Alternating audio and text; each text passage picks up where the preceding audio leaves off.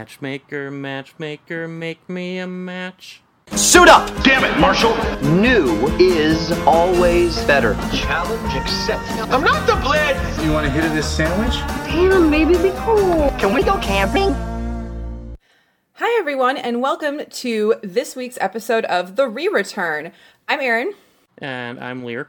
and this week we're going to be talking about episode seven of season one of How I Met Your Mother, which is called Matchmaker.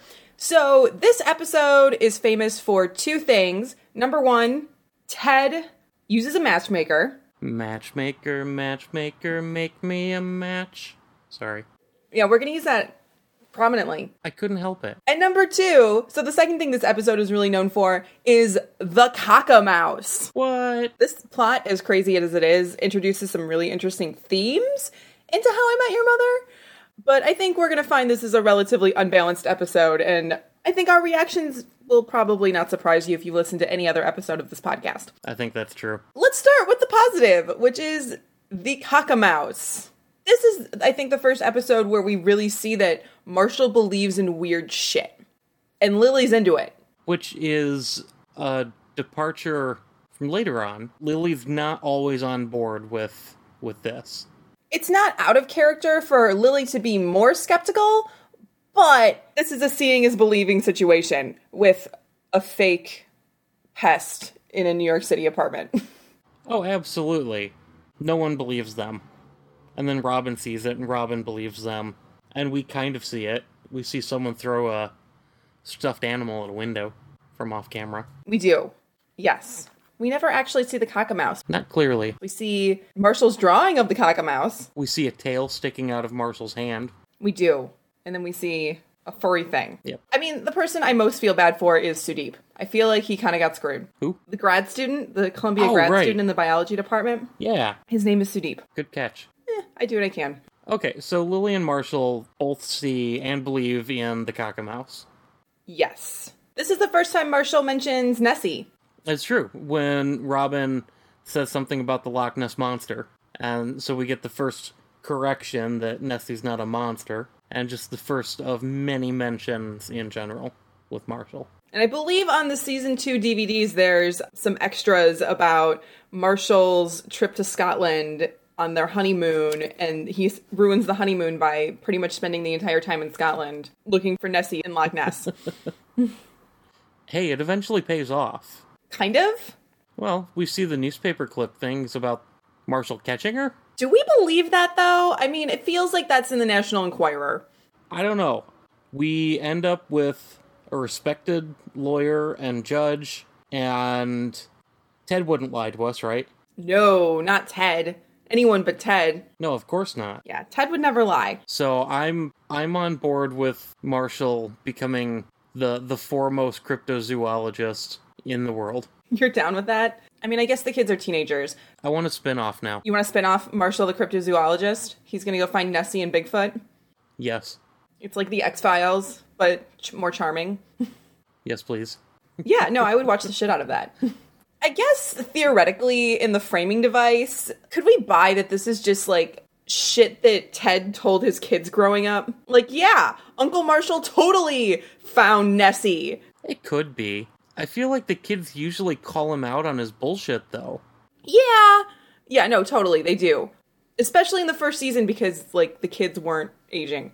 Right. So it either is kind of a play on like belief versus skepticism, which is a theme in Marshall and Lily's relationship. Lily is clearly on team crazy believer in this episode. Later she becomes slightly more skeptical, but more willing than, you know, true skeptic Robin is willing to believe this crap Right. like this theme of or this motif or Marshall's belief in the supernatural becomes a subtext for religion and how you handle religion in families. And what are we going to teach our kids? Are we going to teach our kids to be believers? So it's an interesting setup. That's why I'm not having kids. What? So you don't have to teach them to believe in Nessie Anything. in anything? Yeah. I can't wait till you have kids though.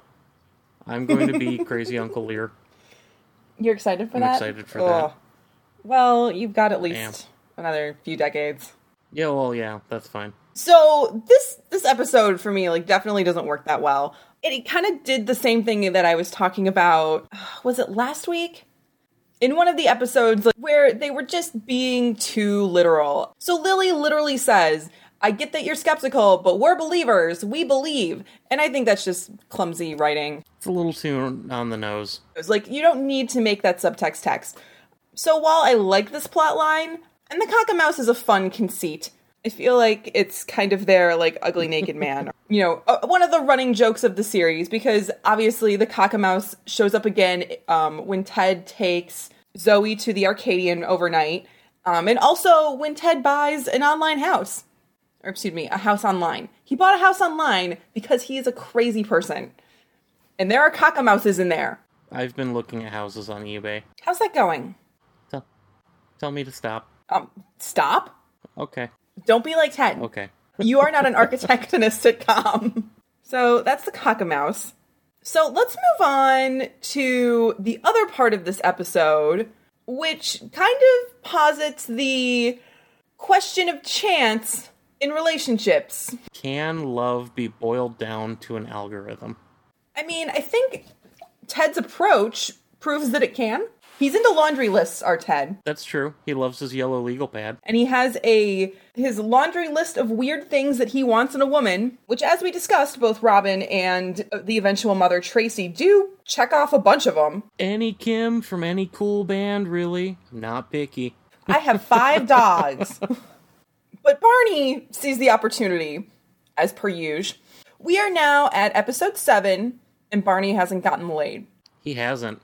zero of his schemes have worked And this one just seemed bad in general. This is putting a, a fake name on the substitute teacher's roll call. Bad. Jack, Jack Hackett. Hackett. Actually, it's Package. Can we just like take a moment to heap praise on Catherine Manheim, who played the matchmaker in this episode? She was really only known for being on like the practice or something, but she was really wonderful, I think, in this episode. She was. She, it was just And that's what I Yeah. Mm-hmm. knew her from. I I watched the practice. like she was just so good. This character that really could have been terrible. It's unfortunate she didn't come back later. No spoilers. Well, they that yeah. Wait, Shit. we don't do I was spoilers joking. on here. Yeah, so it's a shame that they couldn't get her back, but she was great as this matchmaker who can't find Ted Love. She's like so bummed. And not for Ted at And all. not for Ted. No, she could I'm just- sure she could care less. She was just worried about her. Yeah. uh, her One batting hundred percent. average. That's my hook. I believe it. I love it. Like that is the correct reaction to not being able to find Ted a, a soulmate. And she's a hell of a saleswoman. Like that pitch where she runs the numbers and we get down from like nine million people in the city of New York to eight women. I don't think her math adds up, but it was a hell of a pitch. Yeah, eight women in that big blue ocean. I mean, Ted dates more than eight women. I feel like this is not true. It's true. Does Robin fit the algorithm? Robin would never sign up for a matchmaking service. Robin has standards, usually. Well, okay. I mean, we all know what happens with you know Ted and Robin. They don't really fit, but they kind of really fit, and they end up together. Whatever. Does Tracy fit the algorithm? It's an interesting question. It's simple though. She doesn't. She does not, because at this point, in the opening episode, Ted is 27 and Tracy is turning 21, which means she is six years younger than Ted, and we are only going plus or minus five years. Bingo. So even if she was signed up for this service, and I think we can agree that Tracy is pretty much the perfect woman for Ted, In all ways. Yes. Like Robin's great, but Tracy is perfect. and she never would have been matched up with Ted, even if they were Correct. both in this service. Do you think that that plus or minus five years is solid, or do you think the older someone gets, the larger that algorithm opens up? I mean, I always found the half your age plus seven rule to be a little gross. Yeah, but especially especially as you get older. Yeah. I mean, I think when you're 27, plus or minus five years is pretty solid. I think when you're 40, you know, maybe you could go plus or minus eight years. But I don't really have a good feel for that because obviously I, I know people in really good relationships where the age gap is more than five years. Right. So it's not perfect, but I think when you're you know doing an algorithm, plus or minus five years is like a pretty solid, just kind of a guesstimate. maybe eventually Tracy would have ended up in Ted's algorithm. Perhaps So maybe by time they meet, it would have opened up enough. Well, here's the thing. a 27 year old dating a 21 year old, while technically legal, still would kind of wig me out. Right. It barely fits the half plus seven. A 36 year old dating a 30 year old works. Wait, does it fit? Yeah, yeah. Yeah. If, sorry, it does fit half plus Yeah. seven. Anyway, go on. If you want to go into the series mythology, I think at this point Ted's a little too old for Tracy. I think that's fair. Yeah. But like, seriously, 21 year olds have their own shit going on. Right. If you are in your late 20s and you want to date 21 year old girls, like, maybe reevaluate your life? Maybe. If Ted were to meet Tracy now, Ted were hitting on a 21 year old right now, that would be pretty bad. Probably. Probably. Not the worst thing in the world, but, you know, inherently there's. It's a little creepy. Speaking of what Ted's looking for in a woman, what about the one match that he could have had? Oh, God. Oh, God. The kind of match. The kind of match? Oh, God, Ted. I honestly don't think that this, like, superficial algorithm shit actually would have made them fall in love. It's one of the things that makes me so grateful that the matchmaker was so wonderful and she was so clearly pitching him Because if they would have tried to play it off as a serious plot point, it, it just would have been way too hard to swallow. she's so wonderful and she's so spot on and she only cares about her average that it undercuts Ted's belief, which I really like and I think is remarkably smart because Ted immediately Ted's out like a crazy person finding that there was only one person in the computer and she was already paired up. This is the second way we find out about using Ted as a verb to Ted out. See also Ted up. Oh, Barney. So Ted sees the the single, you know, high match in the system of someone that's already been paired up, and what does he do? Uh, he steals it. And what does he do with that information? Oh, he goes to her office. Un- like she's a dermatologist, he goes to her office under the pretense of getting a mole checked out and hits on her. Ding ding ding, stalker Ted, again. Yes, this is the second major stalking incident we've had. Yep, Yeah, because he definitely stalks the shit out of Robin in Purple Giraffe. Mm-hmm. And this is not the first dermatologist he will stalk. well it is the first. It's not the only, but it is the first. This Dr. Sarah O'Brien. This will not be the only Right. dermatologist Ted will stalk. There we go. You know, I think I really honestly should be drunk for this. I thought you were. I'm not. Maybe next week. So, yes, she's no Stella Zinman, but Dr. Sarah O'Brien is a dermatologist who s- Ted just like stalks the shit out of in a way that is so creepy. But this isn't nearly as creepy as when he was stalking Robin in Purple Giraffe. Are you just being facetious or like playing devil's advocate? You think this is just as bad? I do. Because here's the thing with Robin and Purple Giraffe. Like, the three parties are pretty terrible, but this is a woman who he doesn't know. He went on a date with Robin. He she was like tentatively joining his friend group. Like they have a connection. There was some mutual interest. So while what Ted did to Robin was bad, this is just a random woman whose identity he stole. Like he stole her personal information That's true. and he looked her up and then he like went and hit on her at work so they have this like hit on her at work jam going on that's like a nice common theme um, so ted definitely has an mo yeah i kind of think this is worse and i do think you see in the scene where he confronts her about it you know just like this moment of panic in the, the actress's face like what but then she's like way too cool about it she's way too cool about it Yeah, that's true. She she's kind of mothering him a little bit there, Yeah, like call the police. Is that a crazy reaction? calling the police on a stalker. No, I, I think that's legit. Oh, So this is the other thing about this that I think makes it a little bit creepy and and makes me question this algorithm. I have some questions about this algorithm and this 100% success rate. So these are the things that Ted thinks makes him and Dr. Sarah O'Brien compatible. They love brunch. Ooh. Do people not like brunch? Is are there people out there who think brunch is bad? I mean, maybe. I don't know. Maybe people that go to church for six hours on Sunday. yeah, I don't think this is a thing. Like, you can have brunch any day you want. Like, Sunday brunch is a wonderful thing, but you can literally have brunch any day you want. I guess that's true. It's breakfast with booze. So number two wants to have two children. I feel like this is not that big of a deal. Like it's good that they both want to have kids. It's a pretty generic number. Right. Three guilty pleasure song is "Summer Breeze" by Seals and Croft. First of all, we never hear it mentioned again in the entire series. We do not. Two, that's a shitty song. Duh. Three, guilty pleasure song? Really? Come on. Yeah, I don't know, man. I, I, I don't even know how to respond to this. So number four on Ted's list of reasons Ugh. She hates phonies, which really works because Ted is God. a Holden Caulfield type. This totally checks out. Fucking hate catcher in the rye. I can't hear the word phonies without thinking of it. Well, that, Would- I mean, this is obviously. the obvious I mean, reference. I don't think anyone This can, is the obvious reference. But God, I hate that book so much, Doesn't everyone? Like and I hate Holden Caulfield. everyone does. And Ted is absolutely Holden He Caulfield. really is. I could totally see douche Ted with his fake spectacles, Spectacles. like blackmailing a college professor and thinking that he was the good guy in that situation. Um, yeah, and I think we do kind of see that eventually down the line. Fuck Ted. Okay. And then the last one, she is a dermatologist and Ted has skin, which is literally the only thing he uses. Like, this is the connection he makes. Ugh. Mm-hmm. So I have questions about this algorithm. I think that Catherine Mannheim is, and Love Solutions is basically bullshitting everyone, which I love.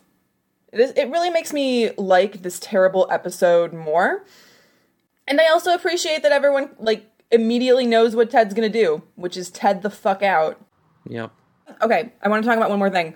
The group gathers to discuss the Ted tedding out. Lily makes a big deal about Ted hitting on an engaged woman, which number one, she tried to solicit in what episode three? Oh yeah, uh, Sweet Taste of Liberty. Yes. So she tried to get people to hit on her engaged ass um, and also get free drinks. So, aside from Ted actually stealing this woman's information to go find her, had Ted actually just run into her organically, I actually really liked Ted's interaction with Dr. O'Brien the first time. I mean, he's He's, clearly. he's leading it, obviously, but when he says, when he asks her out on Saturday and she says she's getting married, and he says, well, What about Friday? I just thought that that, that was funny. Like, that was a funny little throwaway. yeah. Um, and then when he said, you know, if you end up not getting married, give me a call. Aside from the fact that we know that Ted is serious, like again, that's just a you know a cute interaction. yeah. I mean, I will give you that. I didn't see that as a big deal. The actions beforehand poisoned all of these interactions for me. Oh well, yeah, of course. But I think we can kind of accept that his friends realize he's a little bit of a stalker and apparently are okay with it. Don't hate the player, hate the game. They are friends with Barney. So here's the other thing, and I think this fore- foreshadows nicely what's coming in next week's episode. So Lily asks the group, who here hit on engaged woman in the last day? And Ted raises his arm, you know, a beat later, so does Barney. so it's funny because it's a funny sight gag, but it aligns Ted with Barney in a really interesting way because Ted goes out of his way to differentiate himself from Barney and say he's looking for something real. I think there's a lot of evidence to show that maybe he's not, or it's all superficial, I think you're right. which ultimately the I think you're entire right at this point. series is about about Ted not being ready to settle down. Womp womp. Womp womp. Something else that I think it was Barney said when Ted was trying to get him to join the dating service with him. I think it was Barney that said that uh, a guy dating a ser- uh, dating service is the male equivalent of uh, getting a There cat. it is. Hey, Aaron, how many times have I told you to get a cat? I think we're pushing into scores. That's probably true. We're into scores of times. So, aside from your absolute aversion to other living things in your life, uh, is this why you don't want a cat? I mean, the cat lady thing is a very strong stereotype that I would like to avoid, but yeah, probably. I still think we need to get you a pet Roomba. Can I put a boombox on it and call it DJ Roomba? I think you have to. So, overall, what do we think of this episode? Next week we're going to have a lot of fun, but this week kind of hurt a little bit. It was a hard it was hard for me to watch this episode. I, for whatever reason, you know, as a break from Purple Giraffe, for some reason I'm way more forgiving of Ted in this episode than I am in Purple Giraffe or anywhere else that we've hated him so far. And don't get me wrong, I'm not excusing him. I'm not saying, oh no, this is cool. It just, for whatever reason, it doesn't bother me as much. Maybe it's because Dr. Sarah O'Brien is a character that we're never going to get to know and this is an entire episode of uh, throwaway Ted stalking, but I don't know. I en- I still enjoyed some of the episode. I thought it was well written. I thought there was a lot of uh, good like wordplay, even while Ted's being a creep. Um, but certainly it's it doesn't show him in a positive light. But I like that Barney failed yet again. We love the cockamouse. Uh, even though Robin isn't really doing anything, she's she's there. She's participating in the story. Yeah, this is not a, a strong Robin episode. There's really not a lot to say about her. Uh, I do want to say this is another episode though that had a, a missing musical cue on the DVD release. oh yeah.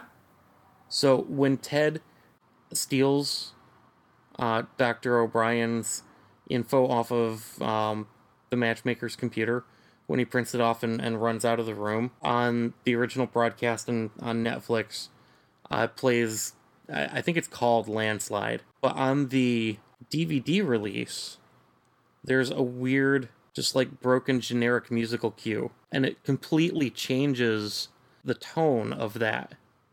Yes, because musical t- cues really affect how you read a scene. So, I mean, if you listen to the song where Ted goes back and s- it, it feels kind of madcap and almost in a way that like Ted, for very romantic reasons, can't help himself. Does that read track for you? Yeah, yeah, absolutely. And I think that might be a big part of why it's easier for me to excuse this episode is actually that musical cue right there. Yeah, I mean, it, the, the lyrics are literally caught in a landslide. Right. It, it kind of implies that this is something that Ted is just so compelled to do because he's tedding out.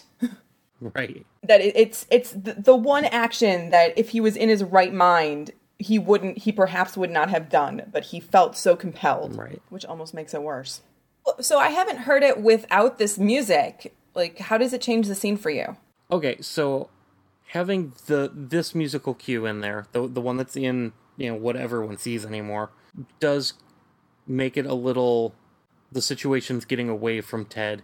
He's caught up in it and I don't know, it excuses it a little for him, maybe. Or doesn't, you know, depending on how you look at it. But the other musical cue with just the generic I feel like it's one of those generic weird like horn breaks that they have in the first season, and it just becomes just scene change music. It doesn't give anything, and it it takes away from it for me, and it just makes Ted look like an idiot.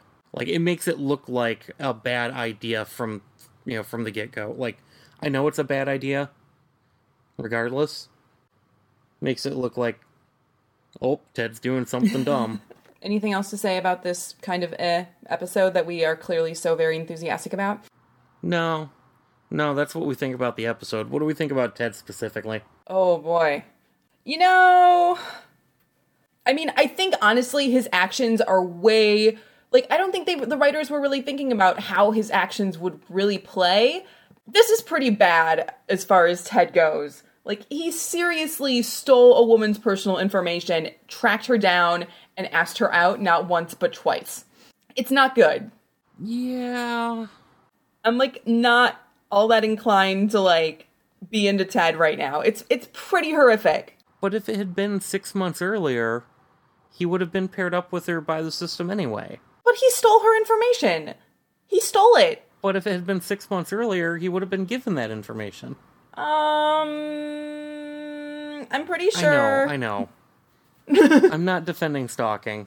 I'm not defending identity that or I mean, not identity theft, but personal information theft. yeah.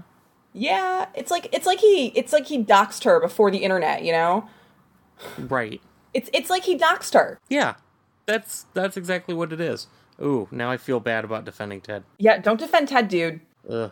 Ted, this is not Ted at his absolute worst for me, but it's pretty bad. I'm gonna give it a three. A three. Yeah, I'm going with like one. Okay. Like there have been worse Teds, but like this is this is really really bad. There there will possibly be worse Teds. This is this is not good. Oh boy. Oh Ted. Oh Ted. What are you doing? Oh, Teddy boy. Oh, Teddy, Ted, Ted. So that's it for this week's episode of The Re-Return. Um, make sure you come and visit us at the re-return the re-return.com and um, at the re-return on Twitter. Let us know what you think of this episode. Do you think the musical cue makes a difference? We're gonna post some links. Is, does the cock and mouse work for you not only as a plot but also as setting up this series long theme of Marshall and his weird beliefs and Lily as usually a skeptic but not this much this time. Anything else?